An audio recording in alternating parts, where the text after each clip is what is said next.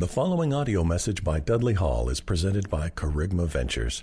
More information is available at www.kerygmaventures.com.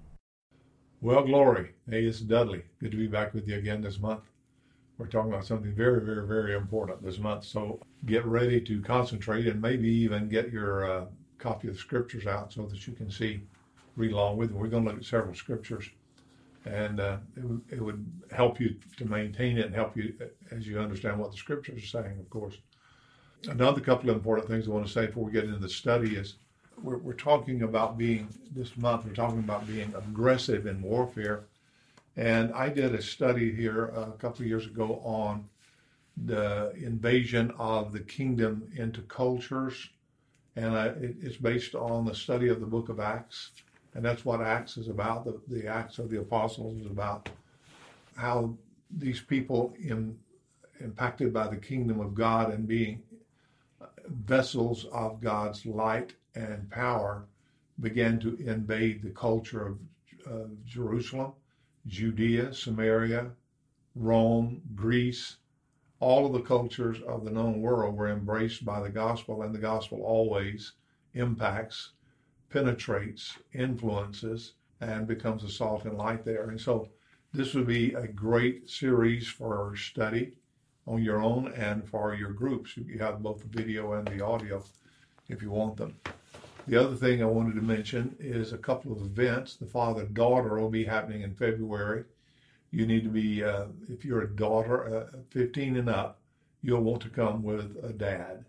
If your dad can't come, find a designated dad. Dad, this would be the greatest thing you could do for your daughter. And the fact that you would be willing to give her that weekend is, is really powerful. But what we'll deal with there will basically be life changers. That's the common comment. Uh, so that's February. In the last part of February, last days of February and first uh, March, we're having our annual EPIC conference, which is the best conference going on. I've been doing conferences for 40 something years. The EPIC conference is the most focused, the most applicable, the most insightful, life changing conference that I've ever been to. Uh, those I've been involved in and those I've just attended. You'll need to come. There's something for everybody in the family, there's something for the kids, there's something for young people. Uh, we have breakout sessions where we take the plenary messages and break them out into this is how you do it. And so uh, you'll need you'll want to come. Alan Wright will be there again. Kenny Thacker will be there again. Uh, J.R. Vassar will be there again. I will be there again. We were, we're talking about this time. What time is it? What time is it in the plan of God? Where are we on the calendar? Where are we on the clock? There are lots of folk who are in, uh, trying to entice us to believe that the, that we're living live in the last seconds and we should give up. No, but where are we? How and and can we know without be, being involved in speculation and conspiracy theory? Well, you can. And so, if you want a, a full orbed approach to where are we, where are we in time, and what does the Bible say about it, then you'll need to register. To register now. Go ahead and get get that done. It, it happens in Prosper, Texas, which is just north of Dallas. You'll fly into Dallas if you're flying in. It's not far, 30 minutes or so out to the to the area. We're using motels in that area. Uh, go online, check it out, call the office, get registered, do it now, do it for your whole family, and try to get as many friends as you possibly can. Now, this month, I want us to talk about a subject that is very, very, very, very important. Everything relates to the gospel is important, but I want to talk about something that has been abused, misunderstood, but most of, mostly we have have been unengaged in this whole matter of what does it mean to fight as a Christian? What does it mean to fight as a victorious warrior? And what are we supposed to fight? Uh, are we supposed to be involved in cultural wars? Are we supposed to be involved in ideological wars? Are, are we supposed to be involved in politics? Are we supposed to be involved in business? Are, uh, are, are, we supposed to be, to isolate ourselves and just be content to deal with quote spiritual things or heavenly things, or or is there is there something for us to see about what's going on in our in our responsibility to it? I read a blog by Jim Denison last week who said the moral future of our country is in the hands of Christians. Now, there are a lot of people who wouldn't agree with that. I do agree with Jim. I think that is true because the only hope for morality is a belief in a God of order who creates things right, things wrong, things distinctive. And he has done that. And the only way to live that way is through the power of the resurrected Christ. So we can't even know what's right apart from the Christian influence or the biblical influence. And you certainly can't do what's right until you have been engaged in, empowered by the very Spirit of God. So, so we live in a day when when warfare is going on. Christians are being whipped all the time, along with the rest of the world, and it, seems as though the powers of darkness are having their way right now in many parts of the world, and and even in our world, our world in the Western Hemisphere in the United States. So uh, I want to read a text and read several texts, but I want to read this one, get started into it. This is Ephesians chapter 6, probably the most popular text on warfare, spiritual warfare that we could find. Ephesians, the book Paul writes, and the first part of the book is just about what God has done in Christ Jesus and, and the implications of what he's done, what Christ has done in the gospel in his life, death, burial, resurrection, ascension, sending the Holy Spirit, has what has it done for us? It has justified us. It has sanctified us. It cleansed us. It's made us heirs of God. We are we are now the people of God, the the church of the living God that's that's astounding the principalities in in the heavenlies. And then he talks about how we are to maintain the unity that God has created. But then uh, but then in chapter five, as he's talking about the will of God for us, he, he, he uses an imperative verb. He says, Don't be drunk with wine, whereas in excess, but be filled with the Spirit.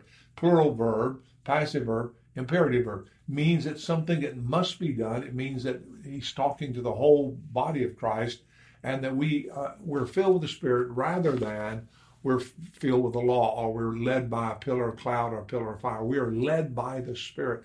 We're filled with the Spirit. We're we uh, are are consumed with his his revelation of who Christ is in our life and the relationship we have with God because of that. So he says, Be filled with the Spirit, speaking to yourselves in psalms and hymns and spiritual songs, making melody on your heart to the Lord, giving thanks always to the Father in the name of the Lord Jesus, uh, submitting yourselves one to another in the fear of God. And he says, Wives, here's how you submit. Husbands, here's how you submit. Children, here's how you submit. Parents, here's how you submit. Servants, here's how you submit. So it's still all under that great imperative of be filled with the Spirit. Here's what spirit spirit people do, is what he's saying. So as a spirit person, as a person who is now a part of the new creation, you're a new race. You have been you you you have been regenerated by the Spirit. You you're a spirit person. You're a spirit filled person, a spirit guided person, spirit led person. What are you doing? And he uh, after he gives all those instructions, he says this. Ephesians 6, verse 10. Finally, be strong in the Lord and the strength of his might. Put on the whole armor of God that you may be able to stand against the schemes of the devil. There are schemes of the devil. The devil is scheming, and he's carrying out those schemes, and it's going on in your life and all around you. For we do not wrestle against flesh and blood, but against the rulers, the people in positions, and against the authorities, the positions themselves against cosmic powers. These are worldwide powers working to destroy God's purpose in the whole world. Cosmic powers over this present darkness and against the spiritual forces of evil in the heavenly places. There's a battle going on. It's in the spiritual in the spiritual realm, which means it's invisible to the naked eye, but it's certainly not unreal, and it's certainly not just because it's invisible doesn't doesn't mean it's not going on. It it is and we're fighting it. If you don't know you're fighting it, then you are a victim and a defeated victim of the schemes of the devil. So he tells you, what are we to do? Therefore, verse 13, Therefore, take up the whole armor of God that you may be able to withstand in the evil day, and having done all, to stand firm. Stand therefore, having fastened on the belt of truth, having put on the breastplate of righteousness, and as shoes for your feet, having put on the readiness given by the gospel of peace. In all circumstances, take up the shield of faith with which you can extinguish all the flaming darts of the evil one, and take the helmet of salvation and the sword of the Spirit, which is the Word of God, praying at all times in the Spirit, for with all prayer and supplication. To that end, keep alert with all perseverance, making supplication for all the saints, and also for me, that words may be given to me in opening my mouth boldly to proclaim the mystery of the gospel, for which I'm an ambassador in chains, that I may declare it boldly as I ought to speak. Are several comments about this. I'm not going to exegete every every word in here, but just just to give you the flow here, he's saying, yes, there's a war going on.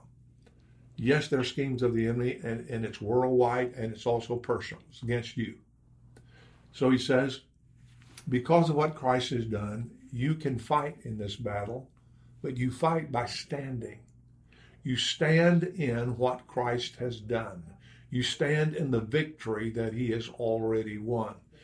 If you start trying to fight him, you lose because you can't fight him. Only our captain, only our Lord fights him. And so he fights him, and we stand in the in the uh, in the victory of that. So he tells you how to stand. You stand in your in the truth that you you have that He's given to you. The Holy Spirit has made you to know truth. You know Him and you know truth. And you have righteousness. He has given you His righteousness. And your peace, the gospel is peace, has given you the steadiness to stand and to run forward. It's the readiness to move forward into the battle. And you have the shield of faith, which can stop any fiery dart of the wicked which means they're going to come fiery darts, accusations, condemnation, persecution, all of these things come against you. But the, the shield of faith can stop them all because the shield of faith says, I live by the word of God, not by bread only or any other evidence. And take the helmet of salvation, the complete salvation of Christ, and then go forth with the sword of the Spirit. What does the Spirit use? How is the Spirit working? He is working through the Word of God, which is the, the scriptures interpreted through Jesus Christ, who is the living Word of God. Now he said, you, you, you stand in your armor, and what do you do? You pray. You pray. You pray with all kind of supplications and petitions. You pray for all the saints. Now that's what I want us to talk about this month. What does it mean to pray as a, as a spiritual warrior? How do we pray? Why do we pray? What does that prayer look like? How would you apply it to the different aspects of your life? So that's what we're going to talk about. Now, just general big big picture background. Why is there warfare going on? Because God has chosen to win the battle that was lost in the garden when the serpent deceived humans. God has chosen to win that battle by coming to the aid of humans and letting humans enjoy the victory. God could have sent angels. He, he could have sent Michael the archangel. He could he could have done it any way he wanted to. God said, "I will win the battle on the earth through my representatives on the earth, and my representatives on the earth are humans." So God is, has allowed there to be a battle between the spiritual forces of evil and his human representatives. We, we need to learn to, to fight. We need to learn to fight God's way. There's a passage over in Judges where the Old Testament was given to us as examples to understand the, the ways and nature of God. So when God led the children of Israel into the land of promise, into Canaan, there were enemies in the land, and God had uh, had miraculously given victory, but He left some enemies in the land. Not all of them were eradicated. And Judges chapter 3 says that, that God left those in the land in order to teach people how to fight. Let me read that to you. Judges, Judges chapter 3. If you don't have, have your scripture, try to remember that or jot, jot it down. Judges 3. Now these are the nations that the Lord left to test Israel by them, that is, all in Israel who had not experienced all the wars in Canaan. It was only in order that the generations of the people of Israel might know war, to teach war to those who had not known it before. What, why, why does God want him to know war? He is wanting Israel to find out how to fight with God. When God comes to the aid of his human representatives, there's a new way of fighting. It's illustrated all through Scripture. For instance, the big battle that they, the first big battle that they faced was in Jericho. And Jericho was this big walled city and it was fortified greatly. The walls were so thick they did races, chariot races around it. It, it, it was impenetrable. And yet God said, okay, let's fight together. You're my representatives. I'll fight with you. I'll give you the strategy. I want you to march around the city every day for seven days. On the seventh day, I want you to march around it seven times. I want you to shout. I want you to go in. And when they did what God told them, the walls fell down flat and they went in and took over the city. Now that's fighting a different way, isn't it? And, and so that, that's what it means to, to fight in the Spirit is that the Spirit gives us the strategy of God. And the strategy of God always includes what Christ has already done for us. So, so he's teaching us to war.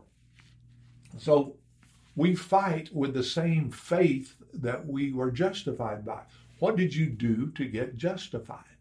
Nothing except that you realized by the conviction of the Holy Spirit that you were not in the right with God, that because of your sin, you are alienated from God, even hostile toward God.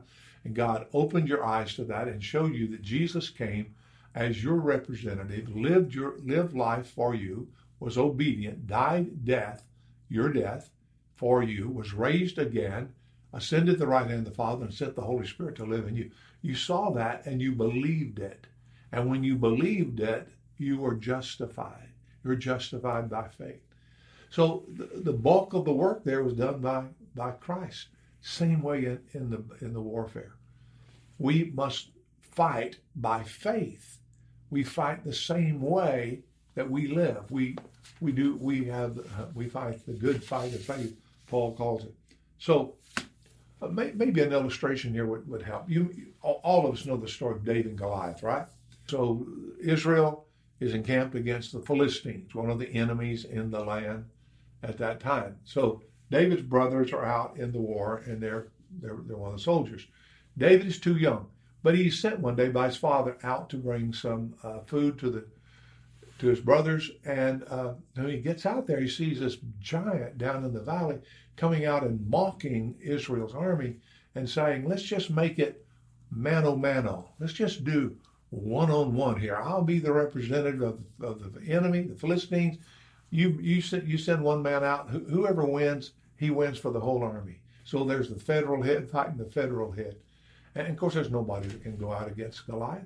Uh, uh, uh you know, Saul was uh, head and shoulders taller than all of, all of his buddies, but he he could he he was no match for Goliath. And so the very best that Israel could offer, Saul, was was no match. And and so David is incensed He's incensed that they're letting this Philistine, this uncircumcised, ungodly man mock the people of God. And, and so uh, he's incensed. There's a time to get incensed. Uh, parentheses here for a second. There are those today who are saying you should never, you should never get incensed. You should never be angry. You know, we've just been through all the stuff with the confirmation hearings of uh, Brett Kavanaugh, the possible Supreme Court judge, And people saying, people are angry. That's, it's always wrong to get angry.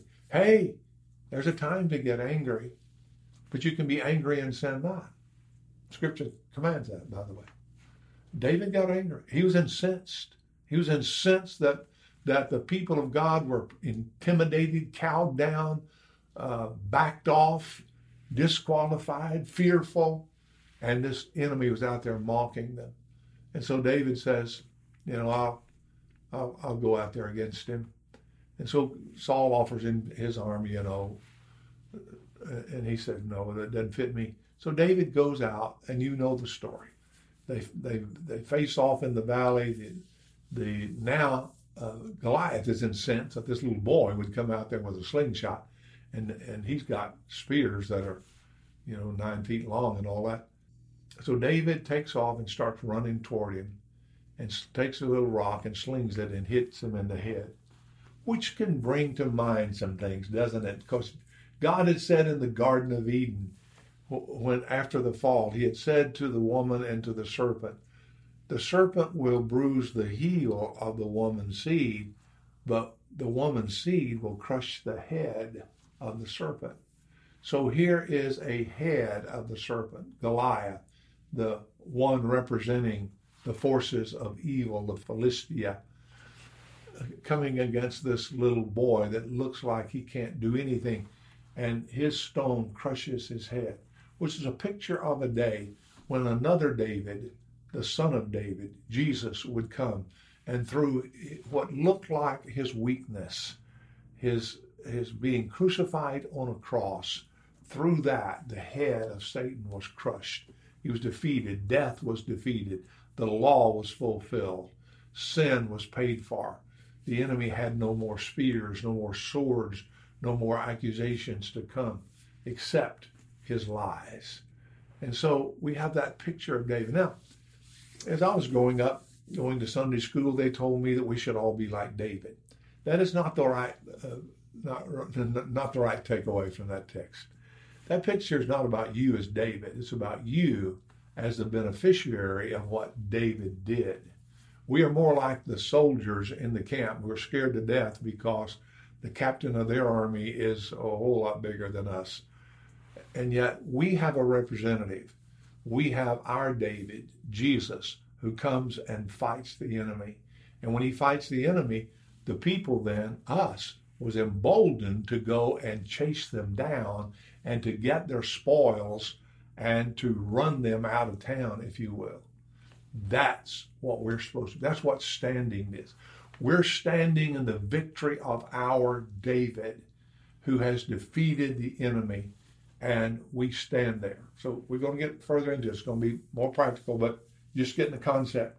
So, so one of the things that, that God is doing in our lives is He is exposing the enemy so he can so we can destroy the enemy. You can't fight what you don't identify, what you don't know. So I, I was reading in Psalm this week, one of the Psalms, Psalm 92, and I was reading in the New American Standard, and I noticed that the New American Standard had taken one of the verses and legitimately had, had, had picked up on an aspect of it that the ESV uh, did not. So I'm going to read it to you, and you can look it up in your in your own translations. So so here here's what it says: Psalm 92.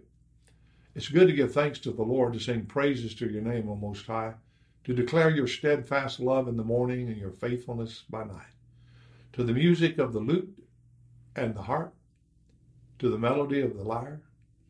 For you, O Lord, have made me glad by your work, and the works of your hands I sing for joy. How great are your works, O Lord! Your thoughts are very deep. The stupid man cannot know. The fool cannot understand this. Yeah. What is it he can't understand? That that the wicked, that when the wicked sprouts like grass and all evildoers flourish, it was so that they could be doomed to destruction forever. The ESV says that though they, they sprout, they're doomed for destruction. The New American puts a, a purpose clause so that. So what he's saying is that God allows the enemy to stick its head up so we'll know what we're fighting. And so the enemy is exposed so we can run toward the enemy with our victory rather than fight in the dark, not knowing who the enemy is and fighting the wrong battle. It's why Paul says we don't fight flesh and blood. It's so easy to think we're just fighting against people and we make it people that we're, we're trying to get rid of and, and defeat. It's, it's, it's, not, it's not just people. There's ideology behind it. And there, behind the ideology is a spiritual force.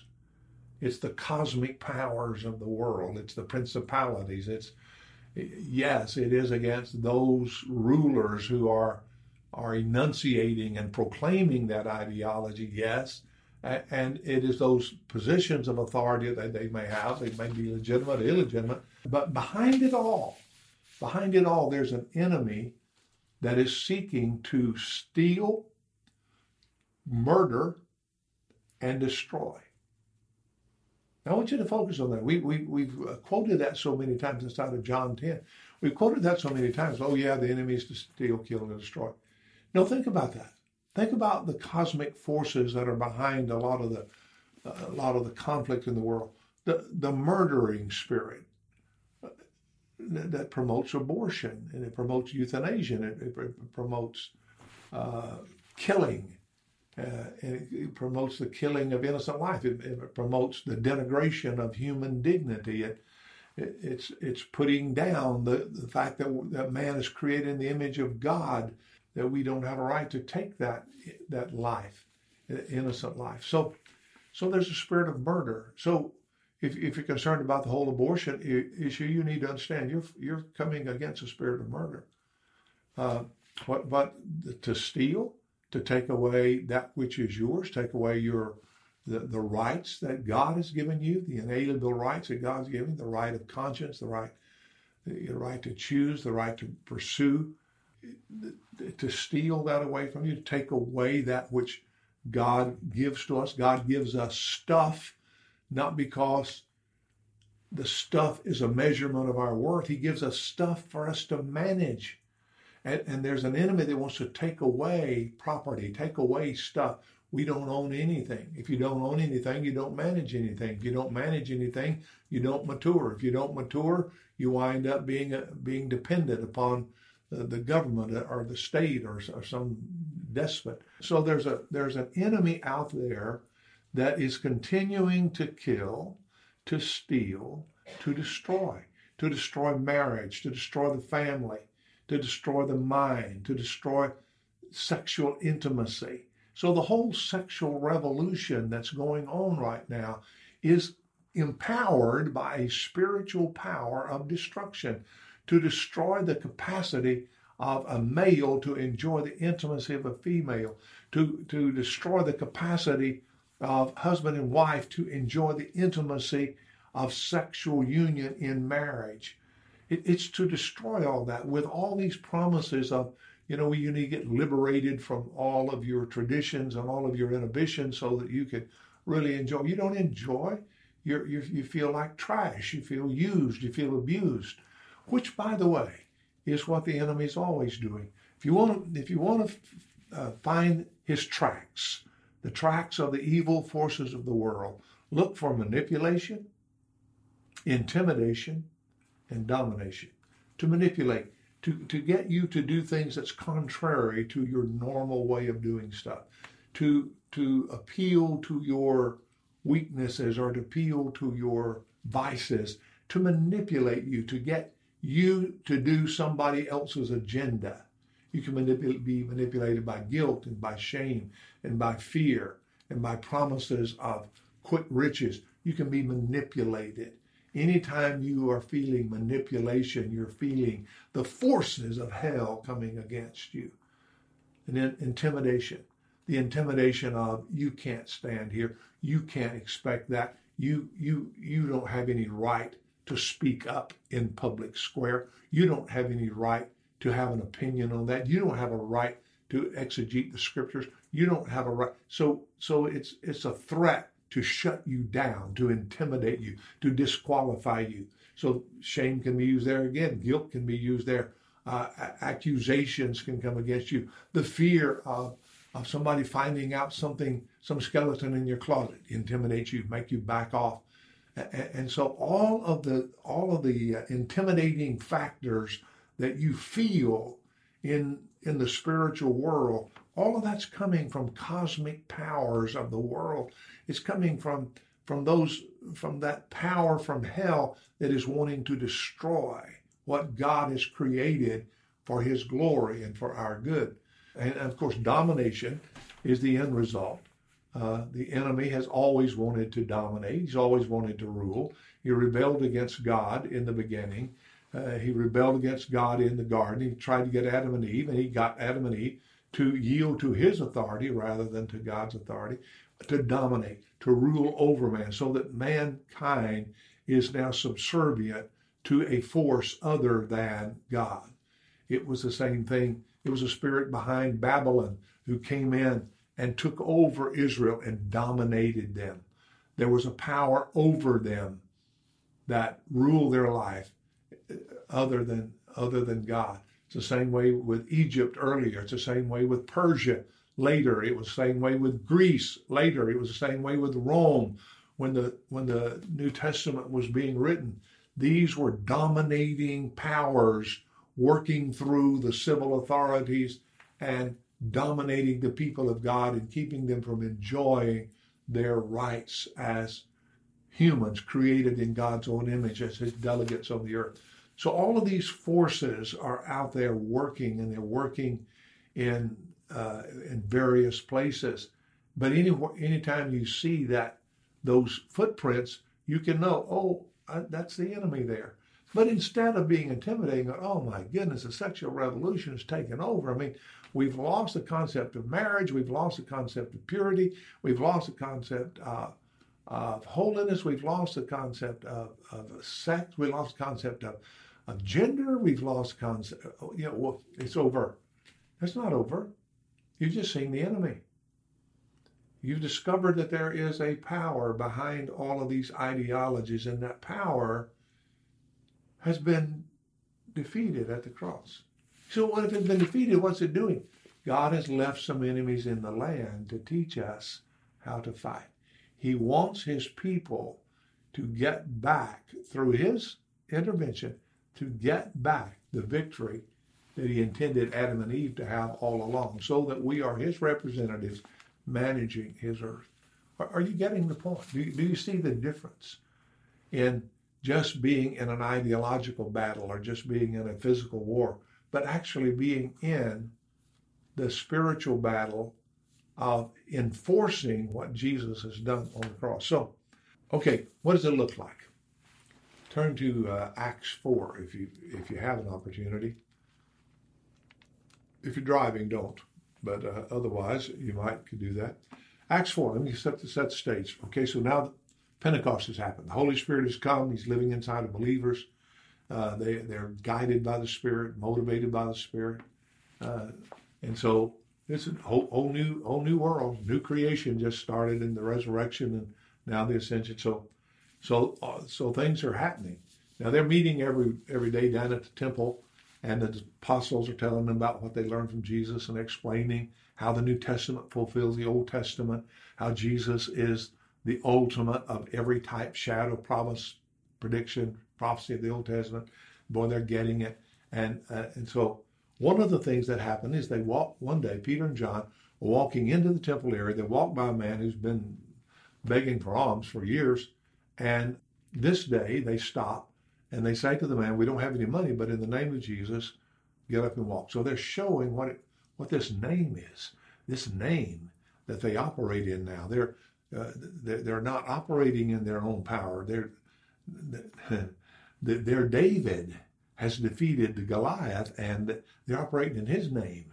And it'd be like, you know, one of the Israelites in the David story of saying, I'm operating in David's victory here, not mine. And so, so Peter said, it's not, it's not us. It's the name of Jesus. The name of Jesus, rise and walk.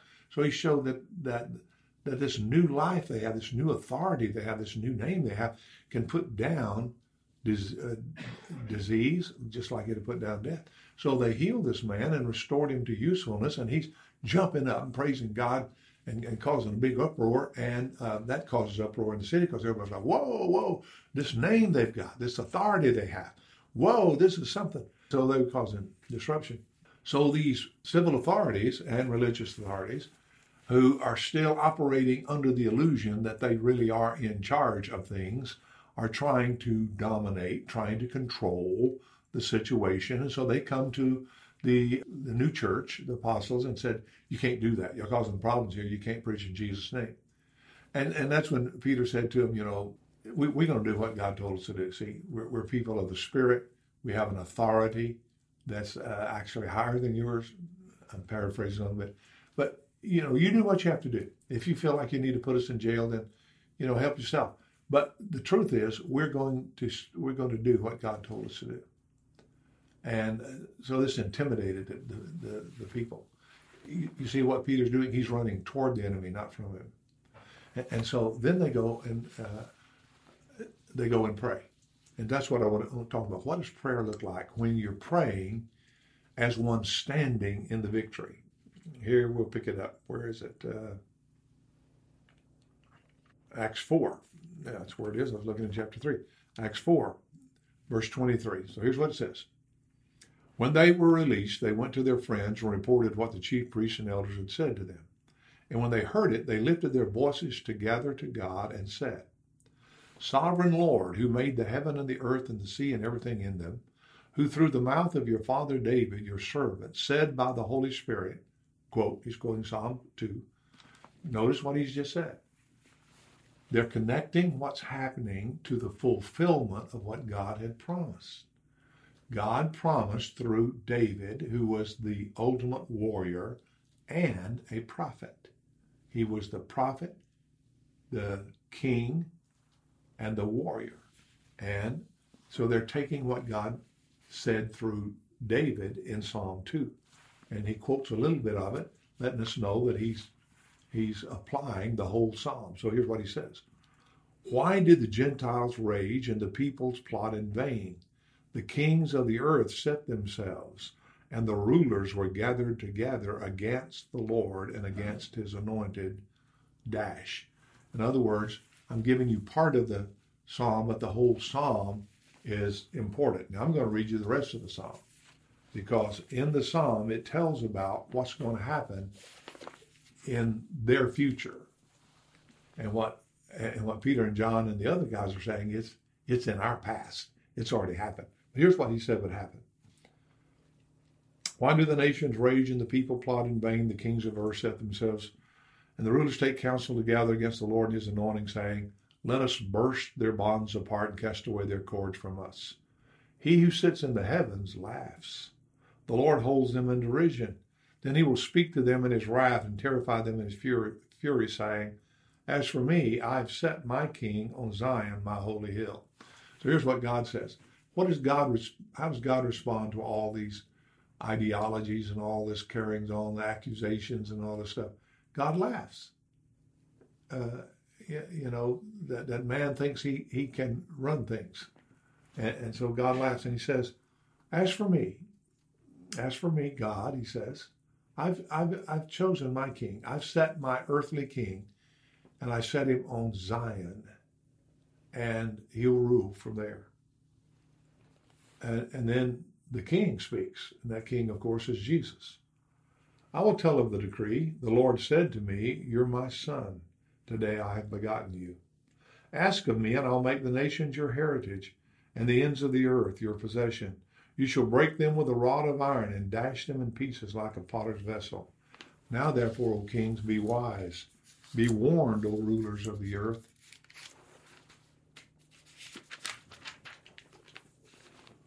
Serve the Lord with fear and rejoice with trembling. Kiss the Son, lest he be angry and you perish in the way, for his wrath is quickly kindled. Blessed is all who take refuge in him. Now, what I, what I will point out to you, this is what you can't miss.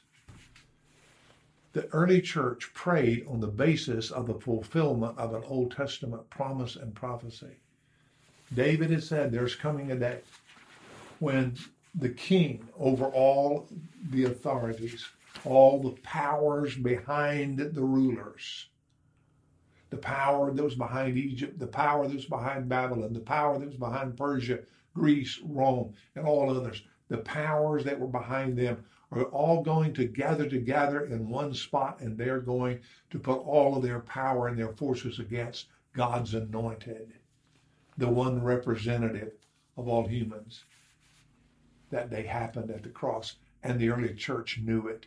And they said, We're, we're witnesses that we've seen that happen. We saw Pilate, Herod, the Gentiles, and the idolatrous Jews, all four of them. We saw all four of those come against God's anointed. The powers behind Herod. He was the he, he, he used the system for himself. He, he had that political deal of just using the authorities for himself. He used his his bloodline and uh, whatever in order to make money and to to bring aggrandizement uh, to himself. Pilate, the ultimate political compromiser. Whatever the people want, is what I'm going to do. He knew what was right that night, and he didn't do it. He compromised, and so there, there's that you know go along, go along to get along type thing. And, so, and then the Gentiles. What's the Gentile powers? The chaos, uh, paganism, superstition, uh, do stuff, do stuff for God to get God to do stuff for you.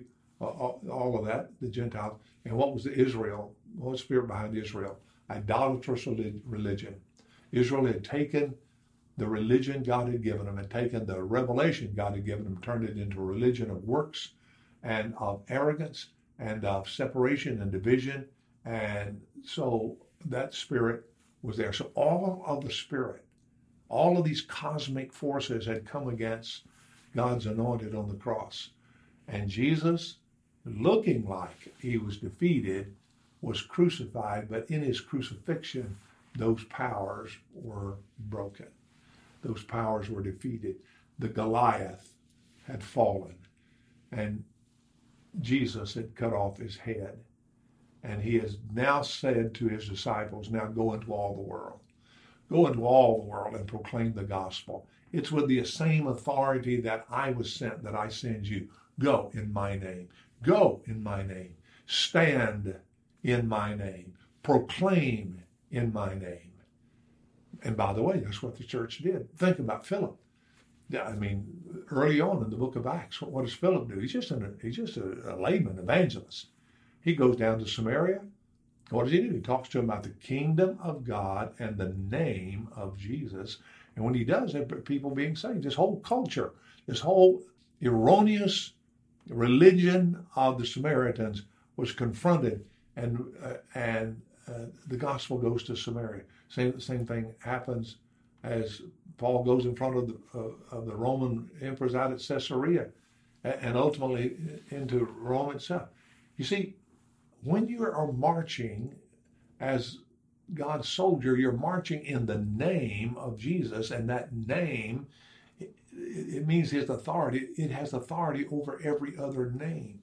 So that's why it's important for us to stand. What does it mean to stand?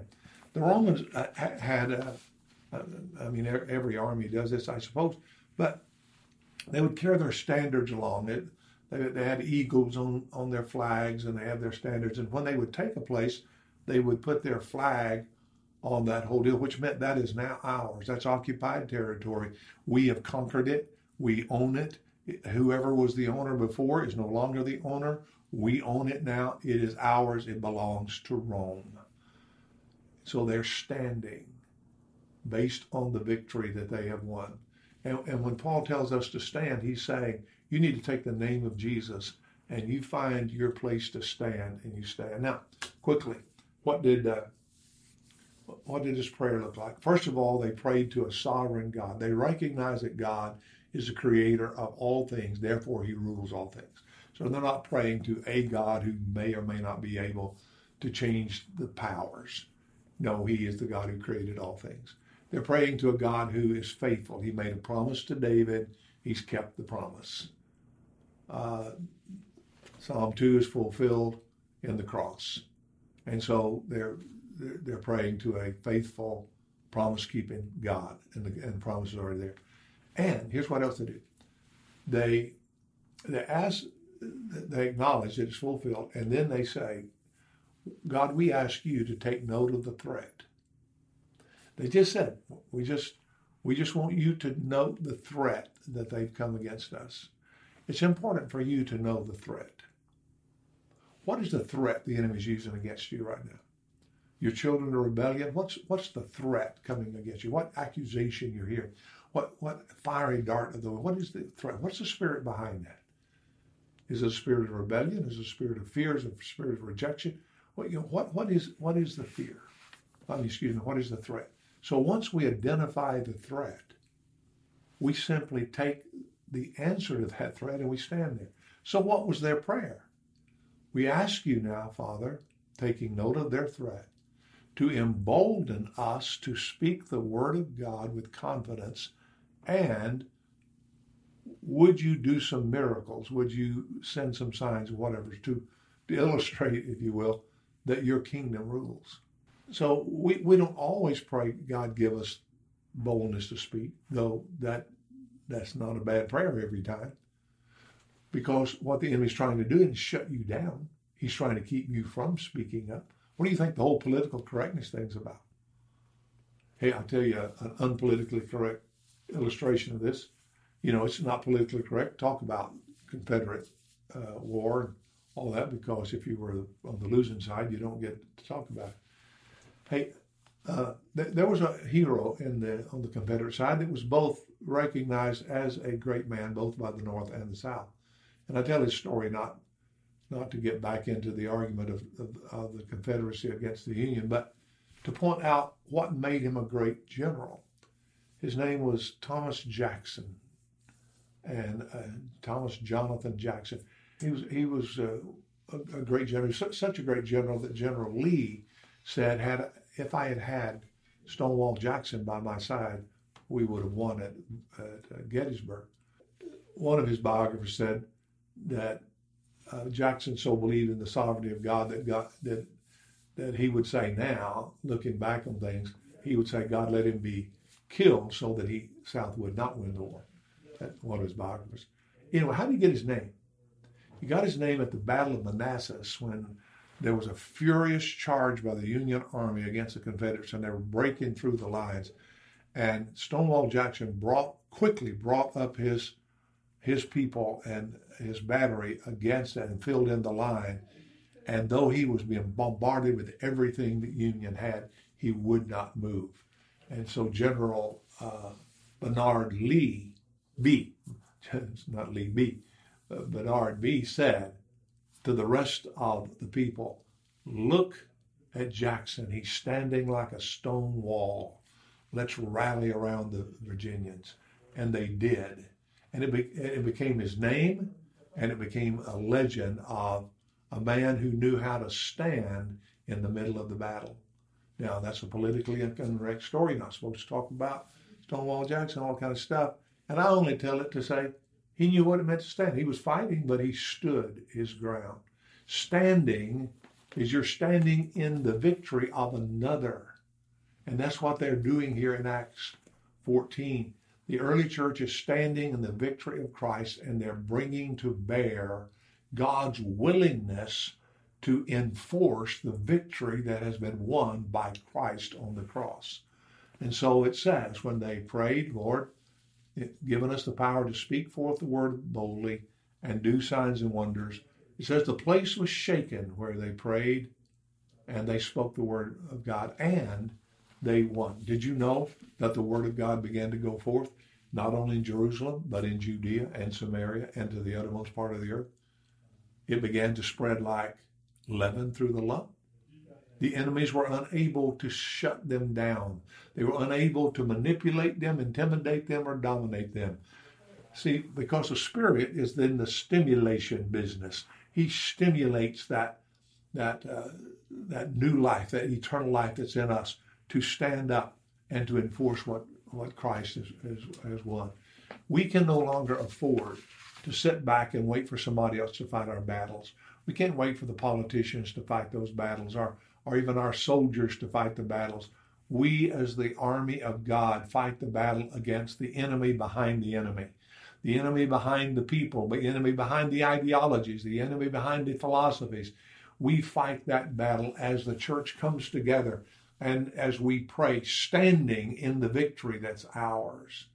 And so I want to encourage you to identify the threat that's coming against you is trying to shut you down, is trying to stop you from believing, trying to stop you from speaking, trying to stop you from loving, from serving, trying trying to stop you from believing that that God is on your side because you are in Christ Jesus. What, whatever that threat is, stand against the threat and move toward it.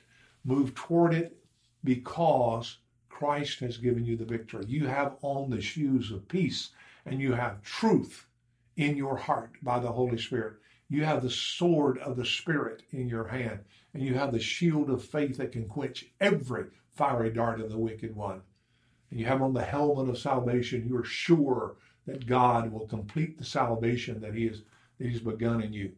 And so, so as you stand in that, we can see victories won. So, so would you today try to identify where the threats are coming at you and against your people, your family, individuals, and your family, and your church, and your community, and your nation, and our world? And as you identify those threats, stand there. Stand there in the name of Jesus and say, This has property been paid for by Christ.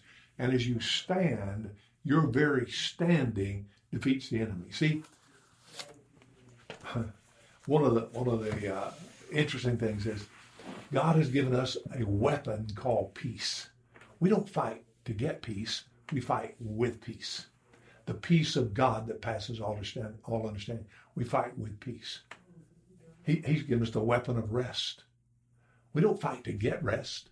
The rest has been given to us by Christ. We fight with rest. It's when we are resting in His finished work and we have the peace of God and understanding that we, in, that we intimidate, that, that we infuriate the powers of hell.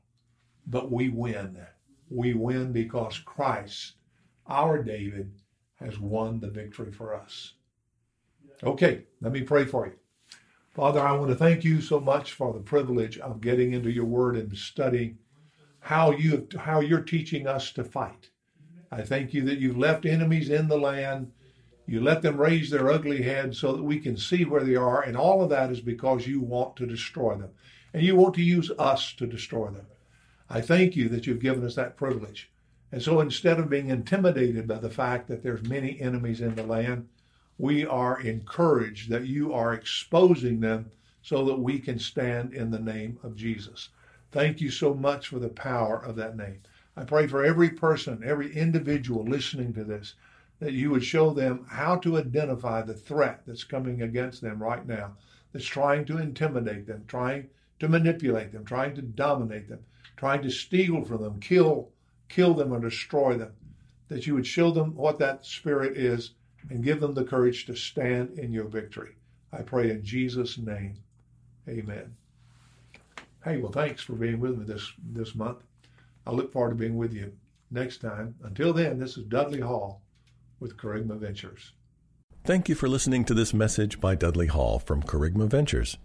Additional copies of this resource, as well as a wide range of discipleship materials, is available from our website. You may make copies of this message to give to others, but please do not charge for those copies or alter the content in any way without permission. For more information about Dudley Hall or Kerygma Ventures, please visit us online at www.kerygmaventures.com. That's K E R Y G M A V E N T U R E S dot com.